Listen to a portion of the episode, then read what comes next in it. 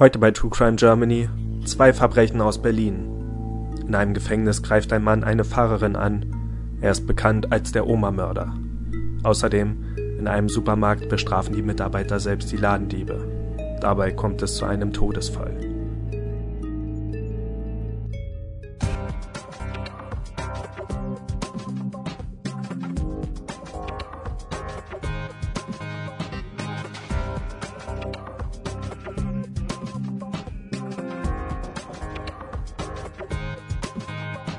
Es ist der 13.04.2017. Herzlich willkommen zu einer neuen Ausgabe von True Crime Germany. Und es ist fast Ostern, liebe Freunde, das heißt, ihr dürft das heute auch gern als unsere offizielle Osterfolge betrachten. Ich bin euer Moderator Toni und wie immer mit dabei sind Christian. Hallöchen. Und Dominik. Hallo. Und für heute haben wir mal ein kleines Experiment geplant, denn heute haben wir nicht nur einen, sondern sogar gleich 2 Fälle für euch. Beide auch mit einer aktuellen Relevanz, das heißt, das wird heute mal eine kleine Ausnahmeepisode, aber sicher nicht minder spannend, wahrscheinlich sogar doppelt so spannend, würde ich sagen. Ja, und ich würde sagen, wir fangen mit dem ersten von beiden Fällen an, nämlich dem sogenannten Oma-Mörder. Der Oma-Mörder von Berlin, muss man in dem Fall schon vorweg sagen. Genau, denn es gibt ungefähr 100 in Deutschland und es werden täglich mehr. Falls die ersten schon Google angeschmissen haben, ist es besser, das zu erwähnen. Auch ich habe falsch recherchiert, kann ich gleich dazu sagen. Ja, also seht uns bitte nach, wenn wir vielleicht verschiedene Oma-Mörder in einen Topf werfen. Es gibt sehr, sehr viele in Deutschland, mehr als man vermuten würde. In einen Topf. Okay, erzähl doch mal von unserem Fall. Ja, die aktuelle Relevanz ist vielleicht da gerade das, was am interessantesten vielleicht erstmal ist. Und zwar gibt es ja hier in Berlin die Justizvollzugsanstalt Tegel. Und das war mir tatsächlich neu, aber also ich dachte, das wäre eher sowas, was es in den USA gibt, aber es gibt es tatsächlich auch in Deutschland, es gibt tatsächlich auch in Gefängnissen sowas wie Gefängnisgeistliche, also Pfarrer oder Pfarrerin, die im Gefängnis arbeiten und die dort die Insassen betreuen. Und so ist es auch in der JVA Tegel. Und dort kam es am 6. Juli 2015 zu einem Angriff auf die dort ansässige Gefängnispfarrerin von einem Mann, der schon mehrfach straffällig geworden ist und dieser versuchte, die Gefängnispfarrerin zu vergewaltigen, wie sich im Nachhinein herausgestellt hat. Und das hat so viel Aufsehen erweckt, dass teilweise selbst die Mitinsassen des Täters empört darüber waren, weil eigentlich so eine Gefängnispfarrerin als selbst unter Verbrechern als unantastbar gilt. Und es hat sich dann schnell herausgestellt, dass es dabei um einen in Berlin schon längst bekannten Verbrecher sich gehandelt hat, und zwar den Oma-Mörder von Berlin. Hat euch das überrascht, dass eine Pfarrerin in einer männlichen JVA tätig ist? Also mich hat das jetzt nicht komplett überrascht, aber ich habe mich schon ein bisschen gewundert, als ich das gelesen habe, weil ich gedacht habe, okay, Die sind ja oft auch alleine, weil wie Chris gerade schon angedeutet hat, Pfarrer oder Pfarrerinnen in JVAs, also in Justizvollzugsanstalten, haben immer so eine gewisse Immunität, einfach weil die der Schweigepflicht unterliegen und die müssen das, was die Gefangenen ihnen erzählen, nicht weitergeben an die Justiz. Das heißt also, die Gefangenen können sich sicher sein, dass das, was sie beichten oder was sie erzählen, dann auch wirklich zwischen den beiden Personen bleibt, und deswegen genießen die eigentlich ein hohes Ansehen und ist so ein ungeschriebenes Gesetz, dass man die nicht angreift.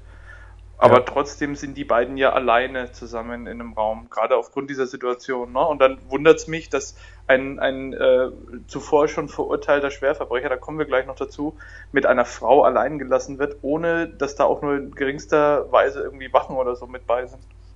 Ja, und das hat ja gerade diese fatale Konsequenz, was du gerade gesagt hattest, dadurch, dass eben diese Schweigepflicht gilt, kann kein anderer im Raum anwesend sein. Das heißt, die Fahrerin hatte dann auch nur so eine Art Pieper, um Alarm auszulösen, und das war eben ihre einzige Sicherheit in dem Moment. Ja, wobei sie auch selbst gesagt hat, dass sie da eigentlich nie irgendwelche Zweifel selbst an diesem Job gehabt hat, weil sie gesagt hat, dass selbst ein Mörder oder ein Verbrecher für sie, bevor sie ihn kennenlernt, auf jeden Fall erstmal als sympathischer Mensch startet. Und deswegen hat sie da, glaube ich, jetzt auch keine Bedenken bei gehabt. Was aber vielleicht für die Behörden hätte zu Bedenken führen müssen, ist halt, dass es sich bei diesem Mann um einen notorischen Verbrecher gehandelt hat. Ein Mann, der Ende der 90er Jahre in Berlin ist auf eine, sagen wir mal, wie drückt man es am besten aus, auf eine der wehrlosesten Personengruppen unserer Gesellschaft abgesehen hat, sag ich mal. Also auf alte Frauen, auf Rentner, auf Rentnerinnen. Und dieser Mann hat 68 Frauen, ein paar Männer waren auch dabei, überfallen, teilweise mit Trickdiebstählen, aber teilweise auch in ihren eigenen vier Wänden. Also er hat sich ganz normal gegeben. Es war ein junger Mann, der hat geklingelt bei denen an der Haustür und hat dann vorgegeben, dass er Nachrichten für eine Nachbarin oder für einen Nachbarn hinterlassen will. Und so hat er dann gewartet, bis die älteren Damen oder die älteren Herren Stift und Block geholt haben und ist dabei dann in die Wohnung eingedrungen und hat sich quasi mit dem Opfer eingesperrt und hat sie dort teilweise, also auf jeden Fall ausgeraubt. Er hat oft Sparbücher und Bargeld geklaut. Er hat viele Opfer vergewaltigt und missbraucht, aber vor allem ist er mit extremer Brutalität zu Werke gegangen. Das heißt, er hat sie getreten, geschlagen und das Ganze hat sich dann nochmal massiv verstärkt, als am 7. Juni 1999 ein Opfer, und zwar eine 90-jährige Frau, tot in ihrem Bett aufgefunden wurde. Das ist jetzt vielleicht schon ein bisschen abartig, aber man muss es halt erwähnen. Also von der Frau waren halt die Gliedmaßen komplett verdreht, ihre Kleider waren zerrissen, Leber und Lunge waren voller Blut und nahezu alle Rippen in ihrem Körper wurden gebrochen. Und der Polizei war relativ früh klar, dass es sich dabei wahrscheinlich um denselben Täter handeln könnte, der dann aber eine Grenze überschritten hat, die selbst für die Polizei ungeahnte Ausmaße angenommen hat. Das ist erstmal der Fall. Genau. Also was ich auch so heftig fand an der ganzen Geschichte, er hat ja, es waren ja auch sexuelle Übergriffe, du hast gerade schon angedeutet, aber ich glaube, also das Älteste, was ich gesehen habe, er hat eine 96-jährige Frau vergewaltigt. Und das ist ja natürlich schon was. Vergewaltigung so oder so ist ein abscheuliches Verbrechen, da brauchen wir nicht drüber diskutieren, aber bei Personen, die ein Alter erreicht haben, in dem man sich in der Regel ja wirklich gar nicht mehr wehren kann, du hast ja gerade schon gesagt, Chris, also da ist ja wirklich keinerlei Widerstand mehr möglich in dem Alter in der Regel und diese Brutalität und dieser Sadismus, der da in diesem Menschen, den dieser Mensch innehaben muss, um zu so einem Verbrechen fähig zu sein, das ist schon, lässt einen schon schwer schlucken, finde ich. Ja, ich tue mich auch immer schwer damit, so zu sagen, das ist jetzt besonders schlimm, weil das halt diese Opferkreise betrifft. Letztendlich ist ein Verbrechen ja immer schlimm. Deswegen macht es für mich jetzt letztendlich auch keinen Unterschied, ob das jetzt ein 30-jähriger Mann das Opfer ist oder eine 90-jährige ältere Dame. Schlimm ist es immer, aber es ist halt, zeigt halt von besonderer, obwohl auch das Quatsch ist, ein Verbrechen ist immer feige, aber das hier zeigt halt von besonderer Feigheit, finde ich, aus der Sicht des Verbrechers, dass er sich wirklich auf Opfer stürzt, die sich wirklich überhaupt nicht wehren können. Aber auch meistens wahrscheinlich alle zu Hause alleine wohnen und einfach nur ihren letzten Lebensabend verbringen wollen und dann nochmal so ein Verbrecher zum Opfer fallen. Ja, und eben das finde ich so schlimm. Also du hast völlig recht, natürlich ist jedes Verbrechen schlimm und gerade jede Vergewaltigung, egal wen es trifft, ist immer extrem schlimm und zerstört in der Regel auch das Leben dieser Person, da gibt es keine Diskussion. Aber wenn man sich jetzt überlegt, da klingelt ein Mann, zu dem Zeitpunkt ja noch verhältnismäßig junger Mann, an der Tür von einer alten Frau, unter der Vorgabe, er braucht irgendwie einen Zettel, weil er der Nachbarin eine Nachricht hinterlassen will oder er trägt ihr vielleicht die Tüten nach Hause, das hat er wohl auch ein paar Mal gemacht. Und er baut ja schon so eine Art Vertrauen damit auf. Er ist freundlich, höflich, so ist es beschrieben worden. Die alten Frauen freuen sich in der Regel, man kennt es ja so, ein junger, höflicher Mann. Und es werden schon erste Vertrauensbande geknüpft und dann entpuppt sich dieser Mensch als Sexualverbrecher der schlimmsten Sorte. Und bei diesen Übergriffen, also wenn man sich das so vorstellt, das ist ja wahrscheinlich auch nicht wirklich viel Gewalt notwendig, um eine Frau, die in den 90ern oder fast schon 100 ist, so stark zu verletzen, wie du es gerade beschrieben hast, Chris. Also es ist auch da hinterlegt worden oder so ist es auch von den Ermittlern beschrieben worden. Das hat wohl auch eine große Rolle gespielt für diese Person, dieser Machtkick und dieses, ich brauche jetzt eigentlich nicht viel Kraft und kann schon mit geringer Anstrengung dieser Person so schwere Verletzungen zufügen, dass sie sich dann wirklich überhaupt nicht mehr wehren kann und wirklich nur noch regungslos am Boden liegt. Und das finde ich schon, es setzt dem Ganzen nochmal eine gewisse Schwere hinzu, weil wenn du jetzt zum Beispiel einen jungen Mann oder eine junge Frau hast, da ist noch ein gewisses Wehrverhalten vorhanden. Die leisten Widerstand, da ist auch Kraft vorhanden in der Regel.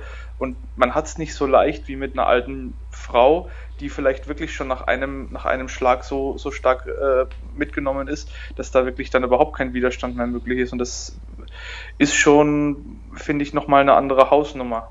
Und macht's für mich auch, für mein persönliches Empfinden, nochmal irgendwie schwerer erträglich. Wenn ein Verbrechen, was ohnehin schon schwer erträglich ist.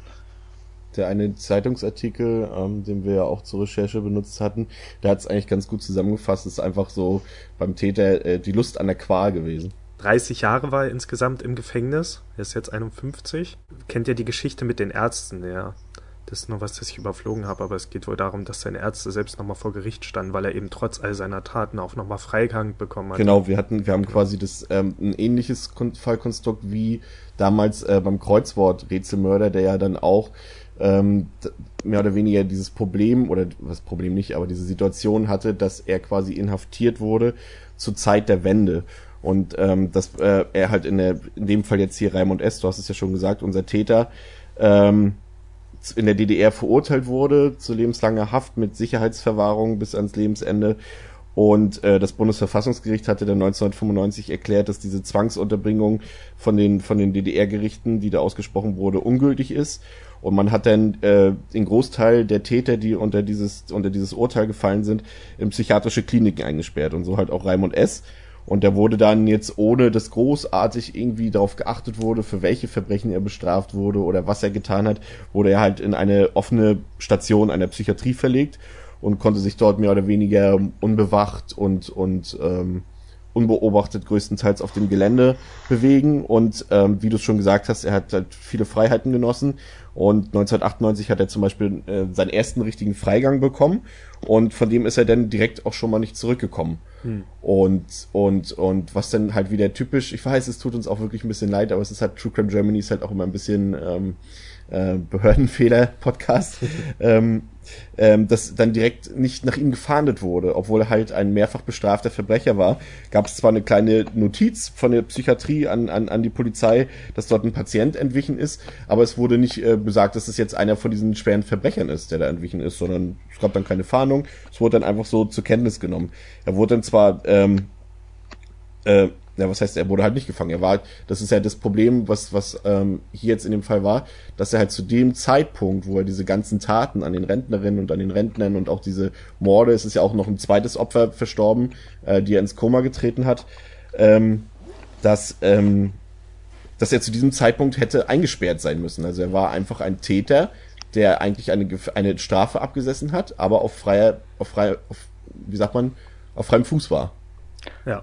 Es wird halt so dargestellt, als wären diese Morde nur deswegen geschehen, weil eben diese Person freigesetzt wurde, obwohl es eigentlich nicht hätte sein sollen. Und man bekommt auch den Eindruck, dass da wirklich, sei es, dass ein Fehler passiert ist oder sei es, dass einfach die Lage verkannt wurde, dass man die Person falsch eingeschätzt hat, wobei ich mich da dann auch wieder frage, wie das zwei Ärzten passieren kann, die da tätig sind und die diesen Menschen eigentlich kennen müssten, weil sowas unterstelle ich jetzt einfach mal, wenn jemand darüber unterscheidet, ob jemand Freigang kriegt, dann muss er ja Kenntnis von dieser Person haben und muss wissen, okay, kann ich diese Person jetzt guten Gewissens in die soziale Freiheit entlassen, sei es auch nur für einen gewissen Zeitraum, oder gibt es da Vorbehalte verschiedener Art?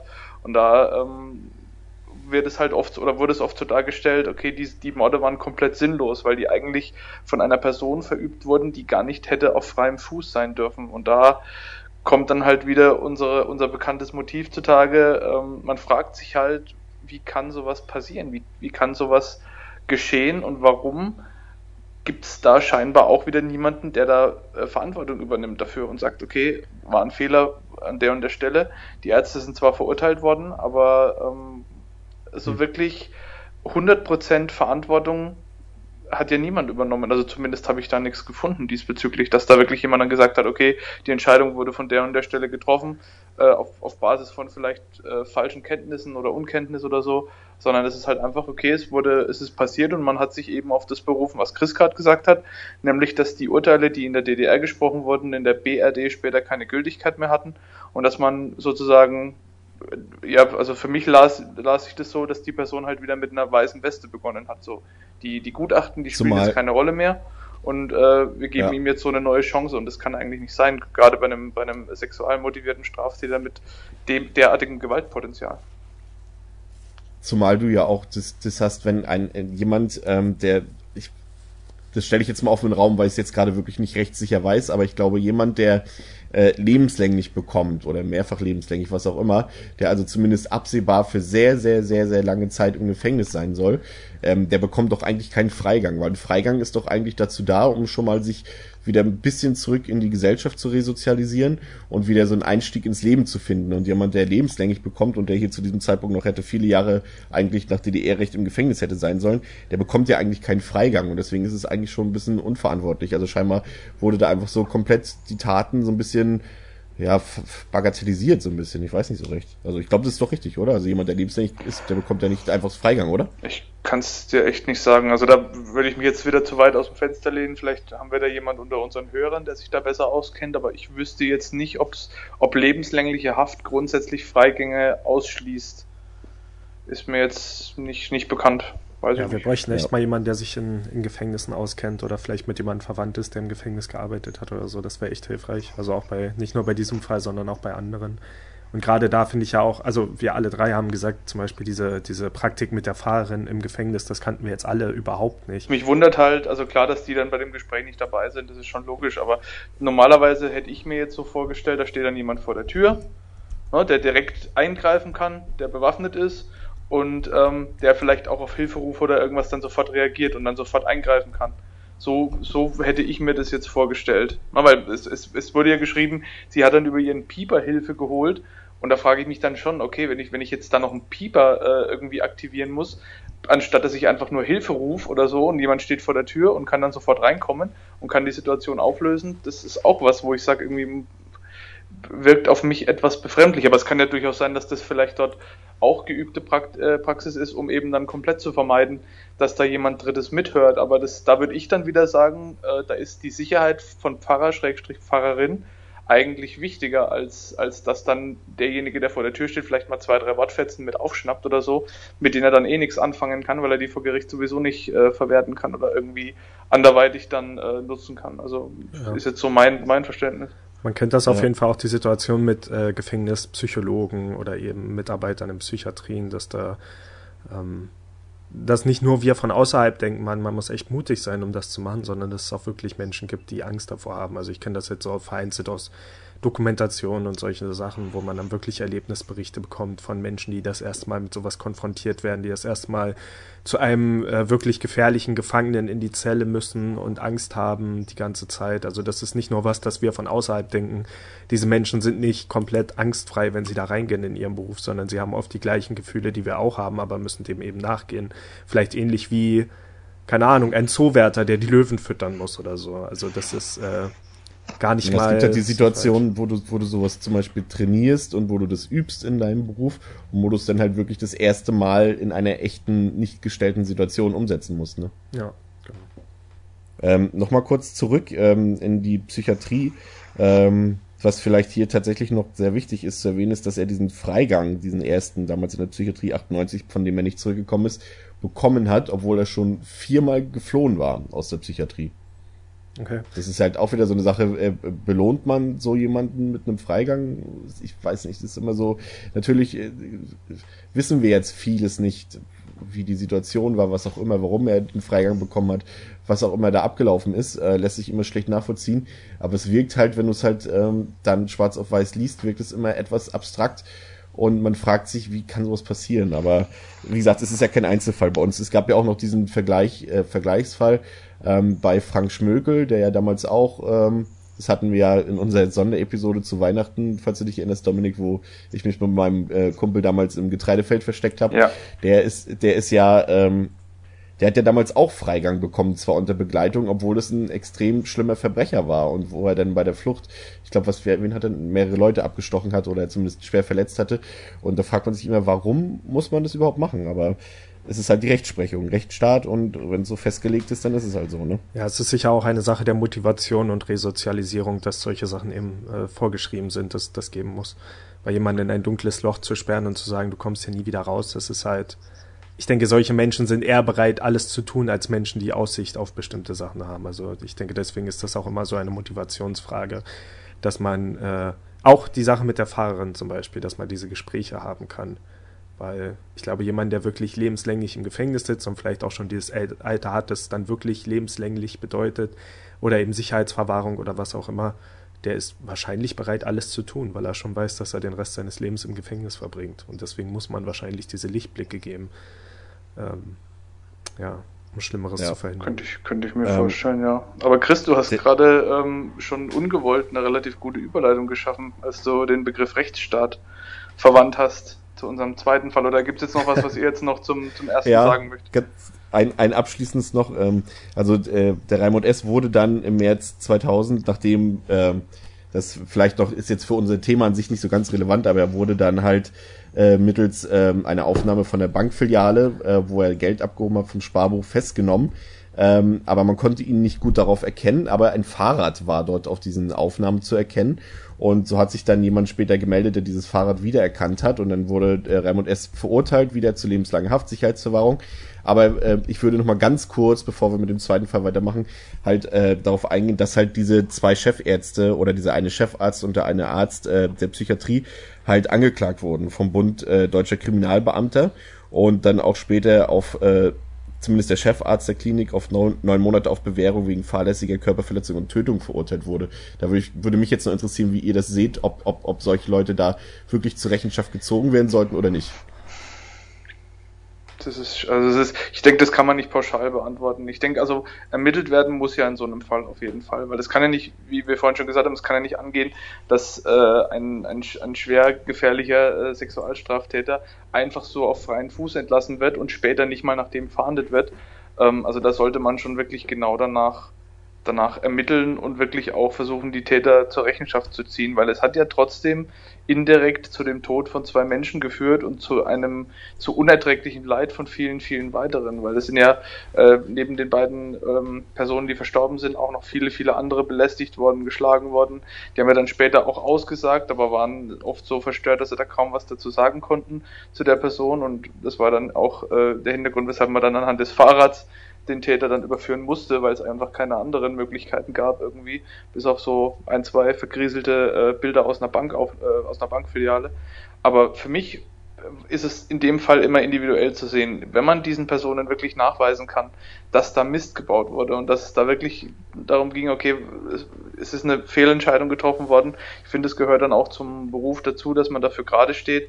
Ob es dann wirklich eine Verurteilung wegen fahrlässiger Tötung sein muss, ist schwierig, sehr, sehr schwierig. Also da bin ich jetzt auch rechtlich nicht fit genug, muss ich sagen, um zu wissen, was genau den Tatbestand dann erfüllt. Also ich unterstelle jetzt weder dem einen noch dem anderen mal, dass die böse Absichten hatten.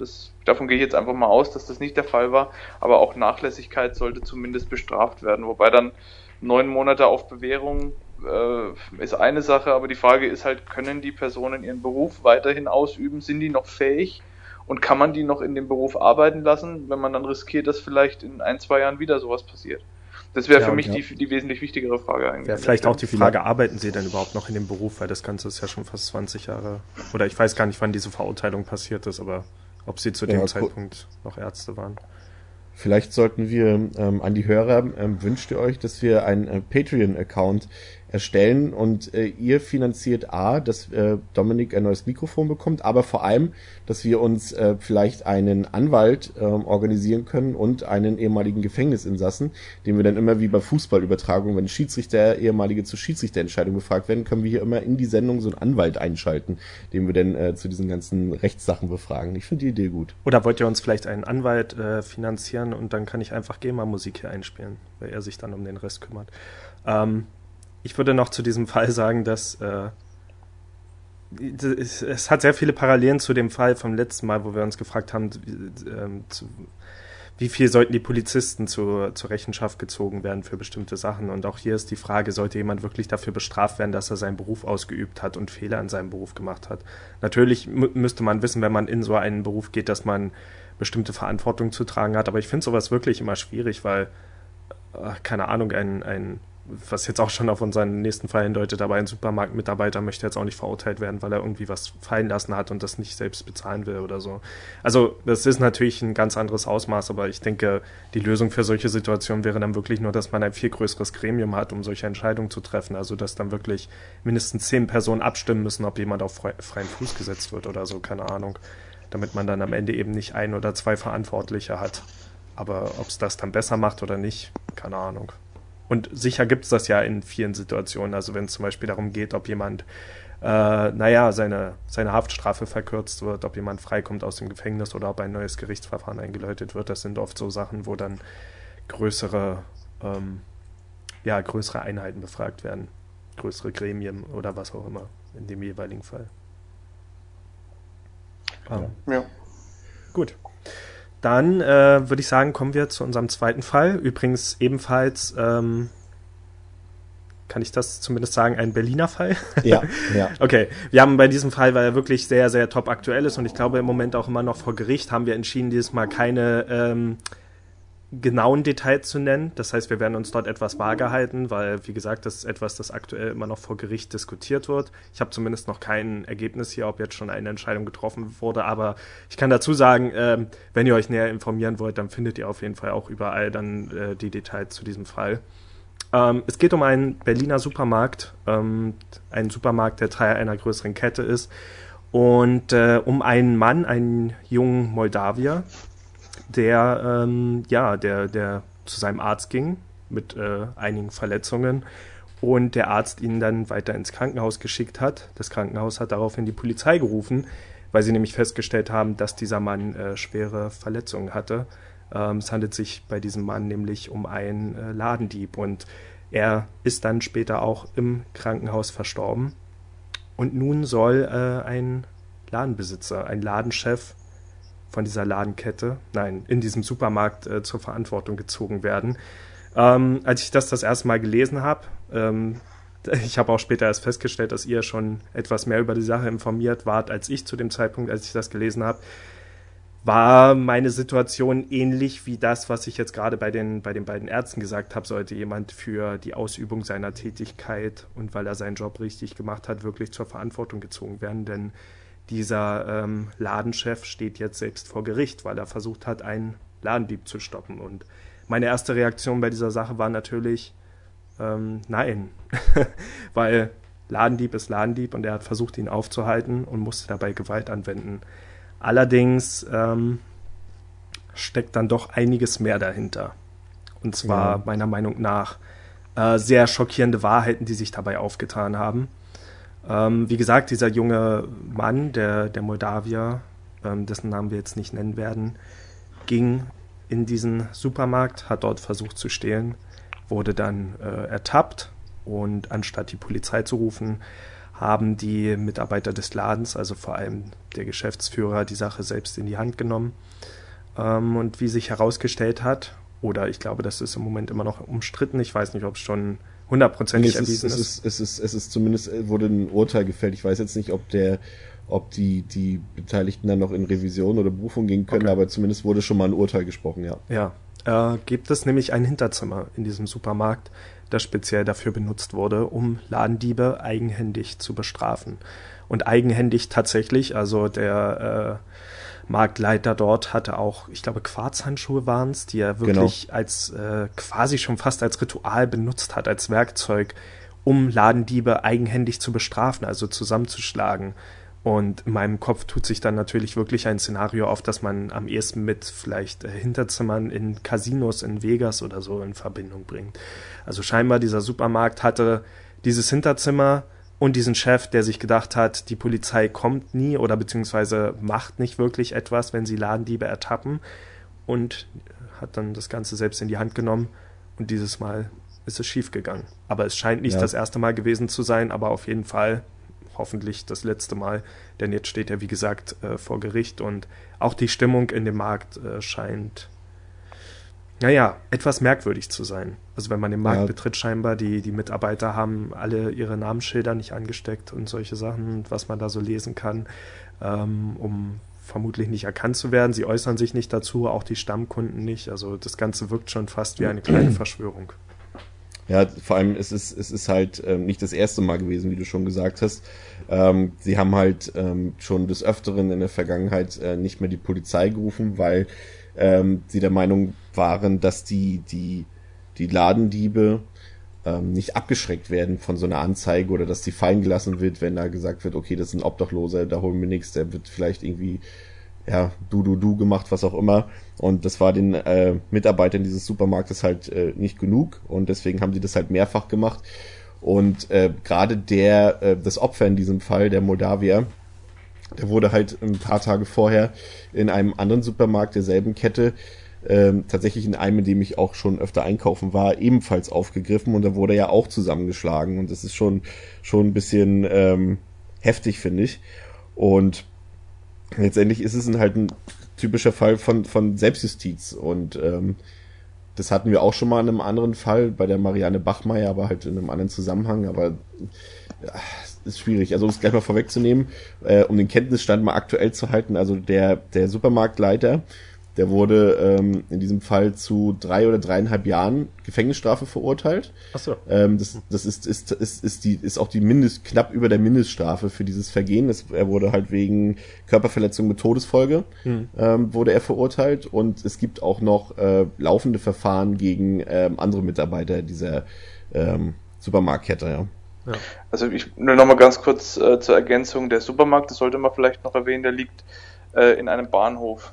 Also es ist kein normaler Supermarkt, der ein bisschen außerhalb ist. Also beide tatsächlich. Ist. Beide, ja. Also der, um den es jetzt speziell geht, in dem speziellen Fall, der liegt in einem Bahnhof und das führt natürlich dazu, dass ein gewisses Klientel dort verkehrt. Also zum einen natürlich Reisende, aber zum anderen natürlich auch Beschaffungskriminelle, also sprich Drogensüchtige, die dort unterwegs sind und die ja auch in vielen Fällen eine gewisse Gewaltbereitschaft an den Tag legen aufgrund der Sucht. Das heißt also, sie versuchen sich ihre Sucht zu finanzieren und sind oft, oder so wird es beschrieben, sind sehr häufig gewaltbereiter oder auch aufgrund der Drogen enthemmter, spüren weniger Schmerz oft und das führt natürlich zu einer besonderen Situation. Jetzt war es in dem Fall aber so, dass es hier nicht um eine Person ging, also bei diesem Moldawier hat es sich nicht um eine extrem gefährliche, gewaltbereite und ja, ich sage jetzt mal einen typischen Verbrecher gehandelt, sondern um jemanden, der einfach einen Ladendiebstahl begangen hat. Und der war wohl auch nicht gefährlich, zumindest ist es nicht so beschrieben worden. Also es war nicht so, dass man da besondere Gewalt hätte an den Tag legen müssen oder dass es da zu einem Handgemenge gekommen wäre, bei dem sich der Supermarktleiter einfach verteidigt hat, sondern es war wohl wirklich so, dass das Ganze schon fast rituell oder traditionell einfach stattgefunden hat nach einem Muster, was sich vorher schon mehrfach so zugetragen hat, nämlich jemand versucht in diesem Laden zu klauen. Der der Filialleiter ist genervt davon, weil, wie Chris eben schon beschrieben hat oder wie ihr beide beschrieben habt, einfach nur der Polizei übergeben scheint in dem Fall nicht mehr zu helfen. Die sind in der Regel innerhalb kürzester Zeit wieder da. Man kann zwar Anzeige erstatten, aber es bringt wohl nicht viel, es passiert nicht viel und deswegen wird in dem Fall, so wirkt es zumindest, das Recht in die eigene Hand genommen.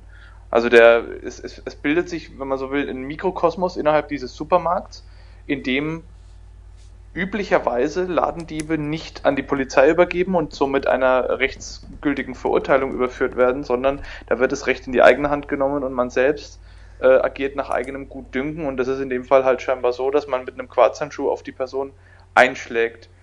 Wahrscheinlich wäre das wohl auch nie ans Licht gekommen. Also ich könnte mir jetzt gut vorstellen, dass die Personen dann so verängstigt sind, die gehen dann halt nie mehr dorthin, aber weil es ja wirklich sich auch um Personen häufig handelt, die keine wirkliche soziale Lobby haben. Das heißt, wenn die also irgendwie, ich stelle mir das jetzt mal so vor, jemand wird da verprügelt, geht vielleicht zur Polizei, es ist vielleicht jemand, der obdachlos ist, der alkoholisiert ist, dann sagt sich die Polizei vielleicht, okay, gut, er hat sich halt mit einem anderen Obdachlosen geprügelt, so wie es täglich wahrscheinlich 100-mal vorkommt und dann wird der wieder weggeschickt. Und viel, viel mehr passiert in dem Fall auch nicht. Und wenn der schwere Verletzungen hat, kommt er vielleicht ins Krankenhaus, dann wird ihm gesagt, okay, prügelt euch halt bitte nicht mehr so arg.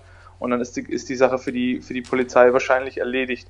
Aber in dem Fall war es halt so, dass die Verletzungen so gravierend waren, dass dieser Moldawier wohl zu seiner Cousine gegangen ist um dort eben Unterschlupf zu suchen. Die hat dann bemerkt, wie schwer er verletzt ist, hat ihn dann zum Arzt geschickt und der wiederum ins Krankenhaus. Und das Krankenhaus hat dann festgestellt, dass diese Verletzungen nicht dass die durch Fremdeinwirkung entstanden sind und dass die wohl so schwer sind, dass es durchaus zum Tod kommen kann. Dann ist die Polizei informiert worden und dann ist wenig später diese Person tatsächlich auch verstorben an den Folgen dieser Verletzungen. Und das ist dann jetzt was, wo ich mir denke, okay, ein Einzelfall ist eine Sache, aber da handelt es sich wohl um eine geübte Praxis, die jetzt halt einfach mal eskaliert ist. Wer weiß, wie oft es vorher schon passiert ist, ohne dass jemand was davon mitbekommen hat.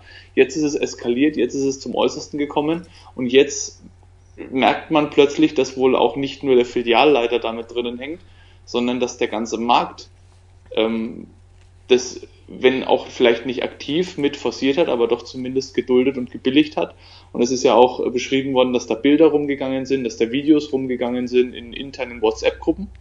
Man hat dann den Markt kurz geschlossen, kurz daraufhin, hat dann erstmal alle vernommen, die dort arbeiten, und dabei kam wohl raus, dass sowas immer ein großes Gesprächsthema ist und dass wohl auch selbst der Filialleiter von sich aus dann ein Video von der Geschichte rumgeschickt hat mit dem irgendwie mit dem Untertitel Moldawien zu Gast bei Freunden oder irgendwas, und das fügt dem Ganzen ja nochmal eine andere Komponente hinzu. Zum einen die Gewalt und zum anderen einen möglichen rassistischen Hintergrund, der aber jetzt nirgendwo näher beleuchtet ist, aber es ist ja zumindest eine mögliche Ausprägung davon. Genau. Es kam zumindest dabei heraus, dass sie diese Praxis tatsächlich bei genau diesem Klientel, bei Obdachlosen und halt bei ausländischen oder vielleicht sogar in Kombinationen obdachlose, ausländische Diebe gerade dort vermehrt angewandt haben. Was noch vielleicht ganz interessant ist, du hast ja schon gesagt, Dominik, das ist halt, dass sie systematisch vorgegangen sind, so ein bisschen ritualhaft. Das muss man sich halt bildlich vorstellen. Es wurde auch ausgesagt, dass sich die Opfer in diesen Fällen, oder gleichzeitig sind sie auch Täter, aber in dem Fall geht's ja jetzt um diese Sache, sich wirklich hinknien mussten, wie bei einer Hinrichtung in diesen Hinterzimmern dieser Supermärkte. Dass sie also wirklich wehrlos sich hinknien mussten und dann auf sie eingetreten und eingeschlagen wurde. Und das ist schon, das sind ja Wildwest-Methoden, das hat ja schon fast was von der Kriegsgefangenschaft oder sowas. Ja, was man nochmal dazu sagen sollte, ich habe jetzt immer den Verstorbenen als jung bezeichnet, aber tatsächlich ist der Marktleiter selbst tatsächlich der Jüngere, denn er selbst ist 29 Jahre alt und irgendwie sehe ich da auch so einen gewissen Zusammenhang. Also ich könnte es mir jetzt tatsächlich bei einem älteren, erfahrenen, vielleicht weniger radikalen Marktleiter wirklich nicht vorstellen, so ein Verhalten. Nicht, dass diese Ausländerfeindlichkeit, die eventuell da war, nicht sogar genauso stark oder stärker ausgeprägt wäre, aber dieses radikale Handeln passt für mich irgendwie in dieses Bild eines noch relativ jungen Marktleiters, keine Ahnung. Ich habe selbst in der Vergangenheit mal für einige Monate in einem Supermarkt gearbeitet, auch ein Teil einer größeren Kette und deswegen so ein bisschen Erfahrung in dem Bereich. Also natürlich nicht mit dem Misshandeln von Dieben, aber mit der tatsächlichen Menge und diesem gewissen Gefühl von Hilflosigkeit, das ich jetzt persönlich nie gemerkt habe, aber ich habe mich sehr viel mit Ladendetektiven und so unterhalten und da kamen immer sehr viele spannende Geschichten dabei raus. Aber was ich dort gehört habe, war tatsächlich, dass pro Tag mindestens, also schon in so einem kleinen Stadtbezirk, mindestens 10 Diebstähle stattfinden und tatsächlich auch die Tatsache stimmt, dass mit den Ladendieben natürlich nicht viel passiert. Die bekommen diese Akte und dann tauchen sie einfach wieder auf, selbst wenn sie natürlich eigentlich Ladenverbot haben. Diese Sachen, aber interessant ist auf der anderen Seite auch, dass die Rechte der Mitarbeiter in diesem Supermarkt sehr, sehr eingeschränkt sind, also komplett das Gegenteil von dem, was hier passiert ist. Tatsächlich ist das Ganze sehr vage und schwammig und man muss als Mitarbeiter in einem Supermarkt selbst stark aufpassen, dass man nicht selbst irgendwelche Grenzen übertritt, schon in dem Moment, wenn man... Du darfst ja zum Beispiel, glaube ich, niemanden anfassen, du darfst ihn ja nicht mal festhalten eigentlich, ne? Genau, solche Sachen. Was dann aber eigentlich wieder mit dem tatsächlichen Recht eines deutschen Bürgers konfrontiert wird, dass man wenn man ein Verbrechen sieht, darf man, soweit ich weiß, ja schon den Verbrecher aufhalten. Also ist man in dem Moment mehr der Mitarbeiter oder einfach ein deutscher Staatsbürger, der einfach ein Verbrechen gesehen hat und den Verbrecher am Tatort festhält. Also ihr könnt mich korrigieren, wenn das nicht stimmt, aber ich glaube, so ungefähr ist die Rechtslage, dass man bis zu dem Zeitpunkt, wenn die Polizei eintrifft, jemanden an Ort und Stelle halten darf. Also gerade deswegen ist das Ganze eben so schwammig und vage und was darf man wirklich. Und ich hatte da auch Kolleginnen, denen man es zum Beispiel überhaupt nicht zugetraut hätte, die dann einem Ladendieb einfach mal hinterher gesprintet sind und sie zu Boden getackelt haben. Also solche Sachen gibt's halt wirklich und da folgen dann auch nicht irgendwelche Konsequenzen, aber ich kann schon dieses Gefühl von Hilflosigkeit verstehen, aber dass man dann komplett in das Gegenteil übergeht, ja, das verstehe ich überhaupt nicht. Auch weil es persönlich, das ist so eine Sache mit Ladendiebstahl, also ich will natürlich nicht sagen, dass es gut ist oder irgendwie nicht weiter schlimm wäre, aber für gewöhnlich, gerade in größeren Supermarktketten, betrifft es niemanden so wirklich. Also da kommen keine Schäden auf, die irgendjemanden persönlich. Das ist ja auch einkalkuliert, kratzen. Oder? Ja, ich denke, sowas ist einkalkuliert. Ich weiß nicht, ob das in dem Fall jetzt vielleicht ein Privatmarkt war, dann ist das natürlich nochmal, naja, ist nicht wirklich eine andere Sache, aber natürlich geht es dann so ein bisschen mehr an das eigene Geld, aber soweit ich das verstanden habe, ja, hat sich ja dann auch der Vorstand von dieser Kette mit eingemischt und so weiter. Ist schwer so vage zu sprechen, aber wir hätten vielleicht auch mehr Details zulassen sollen. Ja, keine Ahnung.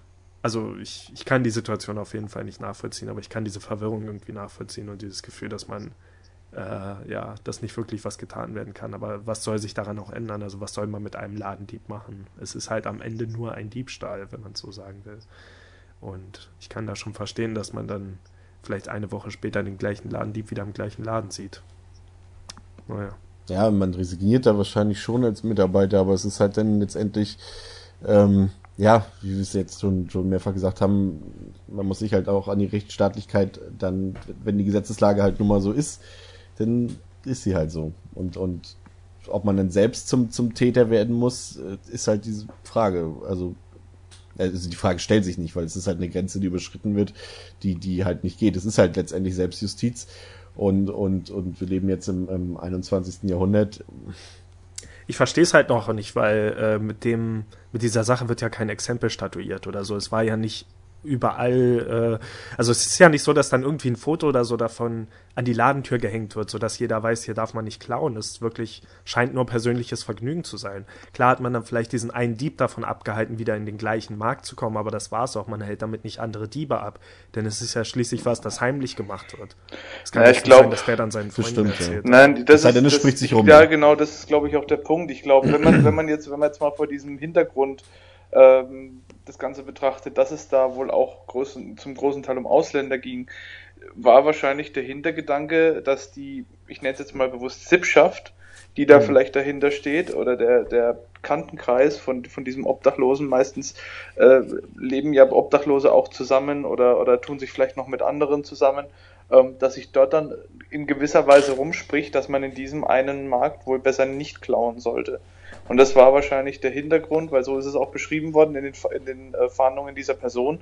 Man hat ihn ja dann gefragt nach den Motiven und da wurde eben angeführt, dass die Polizei eben nichts machen kann oder nichts macht, dass die Personen immer wieder kommen, dass da immer wieder dieselben klauen und dass man deswegen versucht hat, irgendwie eine Art Abschränkung zu finden. Und das ist natürlich eine absolut lahme Ausrede, klar, aber das war wohl die Motivation dahinter und so ist es beschrieben worden. Was anderes kann ich mir eigentlich schwer vorstellen. Also, dass man eben versucht hat, dass sich das dann rumspricht in der Szene, sage ich mal, und dass dann diese Szene, dieses bestimmte Klientel diesen Supermarkt aufgrund dessen meidet, weil ich persönlich wüsste jetzt keinen anderen Grund, weil ansonsten, klar, es bekommt ja keiner mit groß, aber ich denke schon, dass sich sowas auch in der Umgebung dieser Personen, um die es da ging, rumspricht. Ja. Ja, ich find's auf jeden Fall ziemlich schockierend. Also das, ja. Keine Ahnung. Damit hätte ich wirklich nicht gerechnet, diese Wild-West-Methoden, dieses typische Casino-Szenario und ich weiß nicht, wie es euch geht, aber ich denke, die meisten Menschen hatten selbst schon mal dieses Gefühl, wenn man vielleicht aus einem Supermarkt rausgeht, ohne was gekauft zu haben oder so, hoffentlich denkt jetzt keiner, ich hätte was geklaut oder dass man sich unauffällig, also natürlich ist das immer sehr persönlichkeitsabhängig, aber dass man denkt, guckt mich jetzt gerade jemand an, denkt jemand, ich habe vielleicht was in meine Tasche gesteckt und ich hatte zum Beispiel auch Situationen, wo mir ein Ladendetektiv dann gefolgt ist, weil er dachte, ich hätte was geklaut und solche Sachen. Und sich dann vorzustellen, dass jemand nur vermutet, man hätte was geklaut und ja, einen dann ins Hinterzimmer zerrt und sperrt, das ist unfassbar. Mich hat tatsächlich schon mal damals auf einer Klassenfahrt mich und ein Kumpel ein Polizist verfolgt, als wir kamen aus dem Mediamarkt, hatten nichts gekauft, so wie du es schon gerade beschrieben hast, und sind dann weggegangen, aber haben dann bemerkt, dass uns jemand verfolgt hat vom Markt aus, und es ging dann fast 10 Minuten lang, und irgendwann hat er uns dann auf die Schulter geklopft und wir haben nichts geklaut. Ja, aber bevor ihr in den Mediamarkt gegangen seid, seid ihr bei Rot über die Ampel gegangen. Okay. Wirklich so, das war schon ein bisschen... Aber an sich, hast du recht, das habe ich auch heute noch, wenn du irgendwo reingehst, gerade früher war es ja noch gar nicht so, aber heutzutage hat ja, sag ich mal, jeder größere Laden, jedes größere Geschäft hat ja draußen, außerhalb, gerade in so Einkaufszentren, außerhalb des Eingangs steht ja immer so ein Sicherheitsmann oder so ein Security-Mann und sowas, der genau guckt und der auch gleich als erstes eingreift, wenn diese Piepdinger da losgehen. Ja. Und da denkst du auch, wenn du da rausgehst, du weißt, du hast nichts geklaut, und dann gehst du erstmal durch und jetzt, oh wehe, das piept jetzt hier, weil ich irgendwas anderes mit reingenommen hatte oder sowas. Und man guckt dem dann nie in die Augen, diesem Sicherheitsmann, wenn man an dem vorbeigeht. Ja, genau. Geht mir irgendwie nicht so. Also, ich kann es verstehen. Du machst den ja auch platt. Ich kann es verstehen, aber mittlerweile gibt es ja auch nicht nur diese Sicherheitsleute vor den Supermärkten, sondern mittlerweile gibt es ja sogar Schließfächer, in denen du deine Taschen und Rucksäcke einschließen kannst. Also damit wird schon entgegengewirkt. Ich finde es auch gut. Es nervt zwar manchmal, aber ich finde es nicht schlecht, weil streng genommen, wer sagt denn, dass du nicht irgendwie so einen Aufkleber da abknibbelst und denen dann und irgendwie eine DVD oder irgendwas in deinen Rucksack schiebst? Das kriegt dann keiner mit. Also das finde ich, das unterstütze ich auch. Aber was für mich dieser Fall nochmal für eine ganz andere Frage aufwirft, wenn man jetzt mal so drüber nachdenkt, was ist denn oder wer sind denn die Zielpersonen von so Ladendetektiven? Das sind ja in der Regel keine Leute im Anzug, von denen geht man nicht aus, dass sie klauen. Möchte ich jetzt einfach mal unterstellen, das sind Kinder. Es sind vielleicht Personen, die ein gewisses soziales Stigma haben, also sagen wir jetzt einfach mal Leute, die vielleicht ein bisschen abgerissen aussehen oder Punks oder sowas, ne? Also so eine gewisse Art von Menschen, bei denen einfach angenommen wird, die klauen. So, da kann jetzt irgendwie der Manager, der kann sich jetzt irgendwie, was weiß ich, ein iPod oder irgendwas oder sonst was für 200-300 Euro einstecken. Ich möchte einfach mal unterstellen, dem würde kaum ein Ladendetektiv hinterherlaufen. Und wenn ich das jetzt mal so übertrage, also ich kenne das ja auch von mir, ich habe ja in der Bank gelernt und ich habe ja viele Jahre Anzug tragen müssen, beruflich. Die Leute begegnen dir komplett anders aufgrund deiner Kleidung und aufgrund deiner Äußerlichkeit. Und das finde ich, zum einen ist es einfach menschlich, weil man hat halt einfach Vorurteile, aber zum anderen frage ich mich dann wieder, wie kann es sein, dass jemand nur, weil er einen Anzug trägt oder dass jemand nur, weil er jetzt irgendwie besonders gepflegt aussieht oder so, dass der dann weniger im Fokus ist als jemand, der vielleicht irgendwie einen Nasenring hat oder der grüne Haare hat oder jemand irgendwie mit geflammten Springerstiefeln oder sowas. Es ist für mich eigentlich recht bezeichnend für unsere heutige Gesellschaft, dass man bei solchen Leuten automatisch annimmt, dass die klauen. Auch bei Kindern wird es ja oft gemacht. So, das ist vielleicht so diese Mentalität, mit denen kann ich es noch machen. Und die haben vielleicht noch nicht so das Rechtsbewusstsein, aber auch das finde ich eine gefährliche Sache. Und gerade so in unserem Beispiel jetzt, ich möchte jetzt einfach mal behaupten, dass es dabei nicht um irgendwelche, keine Ahnung, Hausfrauen ging, die vielleicht mal irgendwie eine Packung Zigaretten einstecken oder um irgendwelche Manager, die jetzt einfach keinen Bock haben, ihre New York Times oder was sie da vielleicht kaufen zu bezahlen, sondern da geht es um eine gewisse Bevölkerungsgruppe, nämlich Leute, die man in diesem Markt ohnehin nicht haben will. Das ist jetzt eine Unterstellung und Spekulation von mir, aber so würde ich das jetzt einfach mal unterstellen, weil... Wie treten denn Supermärkte in der Regel auf? So alles, was so dieses allgemeine Bild verschandelt, in Anführungszeichen, will man ja dort in der Regel nicht haben. Das heißt also Leute, die betteln, Leute, die vielleicht ein Straßenkreuz oder irgendeine Zeitschrift verkaufen, das wollen die wenigsten ja in ihrem Supermarkt haben. Und wie weit gehe ich dann als Marktleiter, wenn ich sage, okay, ich versuche diese Menschen, die meine normale, in Anführungszeichen, gewünschte Kundschaft vielleicht belästigen oder dazu führen, dass da vielleicht Leute nicht mehr reingehen, weil sie sagen, da laufen jetzt nur noch, ich formuliere es jetzt bewusst, Ausländer oder Obdachlose drin rum, da will ich nicht einkaufen, da fühle ich mich nicht sicher. Hat das vielleicht auch dazu geführt, dieses interne Vorurteil und dieses, wir wollen solche Personen grundsätzlich nicht im Markt haben und versuchen deswegen bei Leuten, die jetzt dann auch, die sogar dann wirklich straffällig werden, da noch härter durchzugreifen, vielleicht war das auch ein Faktor. Und sowas finde ich eigentlich dann, das fände ich persönlich jetzt noch viel, viel schlimmer, weil jeder Mensch hatte das Recht einzukaufen, wo er möchte, und jeder kann rumlaufen, wie er will, und nur aufgrund der Äußerlichkeit und aufgrund des Auftretens darf man eine Person eigentlich nicht anders behandeln, und trotzdem macht's jeder von uns täglich. Ja, Ich kann es aus Erfahrung ein bisschen sagen, also es ist auf jeden Fall das Augenmerk auf Ausländer gelegt, dort wo ich gearbeitet habe, da habe ich solche Sprüche oft gehört, und dass gerade die dann mehr von in den Kameras, in den Bildschirmen verfolgt wurden oder dann genauer hingeguckt wurden, aber ich kenne eben auch den anderen Fall, also jetzt wirklich, das ist nochmal ein Unterschied zwischen, ich sag mal, normale Supermarktmitarbeiter, die dann oft selbst gucken, wer macht was gerade, und gerade so Ältere, die nach ihrer eigenen Erfahrung gehen, die professionellen Ladendetektive, die so ein-, zweimal die Woche da sind und ihre Bildschirme vor sich haben. Also aus meiner Erfahrung, da habe ich vielleicht so 3, 4 verschiedene kennengelernt, und die haben tatsächlich auch jeden verfolgt. Also das war auch mal eine schick gekleidete Dame, die dann vielleicht an der Kasse war und im Verdacht stand, noch irgendwas in ihrem Beutel zu haben. Also da ist der Ladendetektiv auch mal hinterhergegangen. Aber normalerweise herrscht schon dieses Vorurteil vor, dass gerade Gruppen von Ausländern Diebstähle begehen, und meistens in größerem Stil. Wie gesagt, das sind alles nur Geschichten, die ich gehört habe, aber ich kann mir gut vorstellen, dass man da eher hinguckt als Ladendetektiv oder Supermarktmitarbeiter. 2 Sachen noch. Erstmal, Kleider machen Leute, sagte schon der Schweizer Dichter Gottfried Keller 1874, wollte ich dazu anmerken. Aber eigentlich ist mir jetzt tatsächlich noch, ich will jetzt gar kein neues Fass noch aufmachen am Ende dieser Sendung, aber ich habe tatsächlich letztes Mal, als ich wieder ein paar alte Folgen Aktenzeichen XY geguckt habe, gab es nämlich noch einen ganz anderen Fall. Dort war nämlich der Verbrecher der Ladendetektiv. Da hat sich nämlich ein ehemaliger Polizist als Ladendetektiv ausgegeben in einem Supermarkt. Also der stand den ganzen Tag im Supermarkt. Spoiler doch nicht unsere nächste Folge, Mensch. Nein, der stand den ganzen Tag im Supermarkt und hat nämlich, ja ich weiß, und hat genau das, was du gerade beschrieben hast, gemacht. Er hat Ausländer beobachtet, die im Supermarkt einkaufen waren, und hat sie gezielt beobachtet, und wenn er jemanden erwischt hat beim Klauen, ist er zu ihm hingegangen und hat gesagt, wir gucken jetzt die Polizei und so weiter, und die Leute, das waren teilweise halt Leute, die damals noch ohne Aufenthaltsberechtigung, Aufenthaltstitel und so weiter waren, und wenn da irgendwie eine Straftat kam, dann hat das schnell zur Abschiebung geführt, und dann hat er denen gesagt, dann machen wir einen Deal. Ich komme heute Abend zu dir vorbei und dann handeln wir die Sache aus. Und dann ist er hingegangen zu denen abends und hat dann gesagt, okay, ich habe mit dem Supermarkt geredet, die wären damit einverstanden, die Anzeige fallen zu lassen, wenn du mir 1000 Mark gibst. Und so ist er ganz Deutschland gefahren und hat dort so die Leute erpresst und hat sich da zigtausend Mark damit erschlichen als Fake-Ladendetektiv. Wow. Dexter, also quasi Dexter im Supermarkt sozusagen. Ja. Wow. Okay. Ich finde, das ist ein guter Abschluss, diese Episode. Ja, auf jeden Fall. Sehr guter Abschluss. Regt zum Nachdenken. Ja. Auf jeden Fall.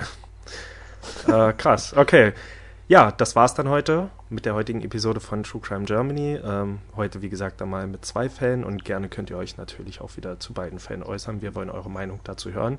Ich denke, gerade heute war das auch eine sehr meinungslastige Episode zu diesen verschiedenen Fällen, und es sind 2 sehr, auf ihre eigene Art, sehr, sehr schockierende Fälle, 2 Morde und komischerweise alles in Berlin, aber ich will ja nichts dazu sagen.